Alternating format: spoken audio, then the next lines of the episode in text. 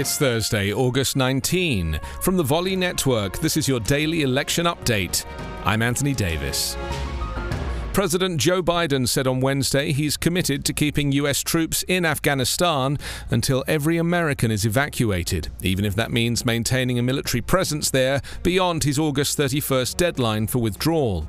He also pushed back against criticism that the U S should have done more to plan for the evacuation and withdrawal, which has been marked by scenes of violence and chaos as thousands attempted to flee while the Taliban advanced.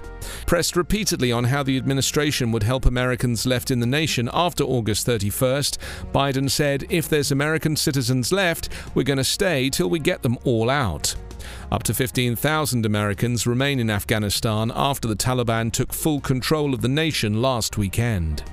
Defense Secretary Lloyd Austin said earlier on Wednesday that the U S military does not have the forces and firepower in Afghanistan to expand its current mission from securing the Kabul airport to collecting Americans and at-risk Afghans elsewhere in the capital and escorting them for evacuation.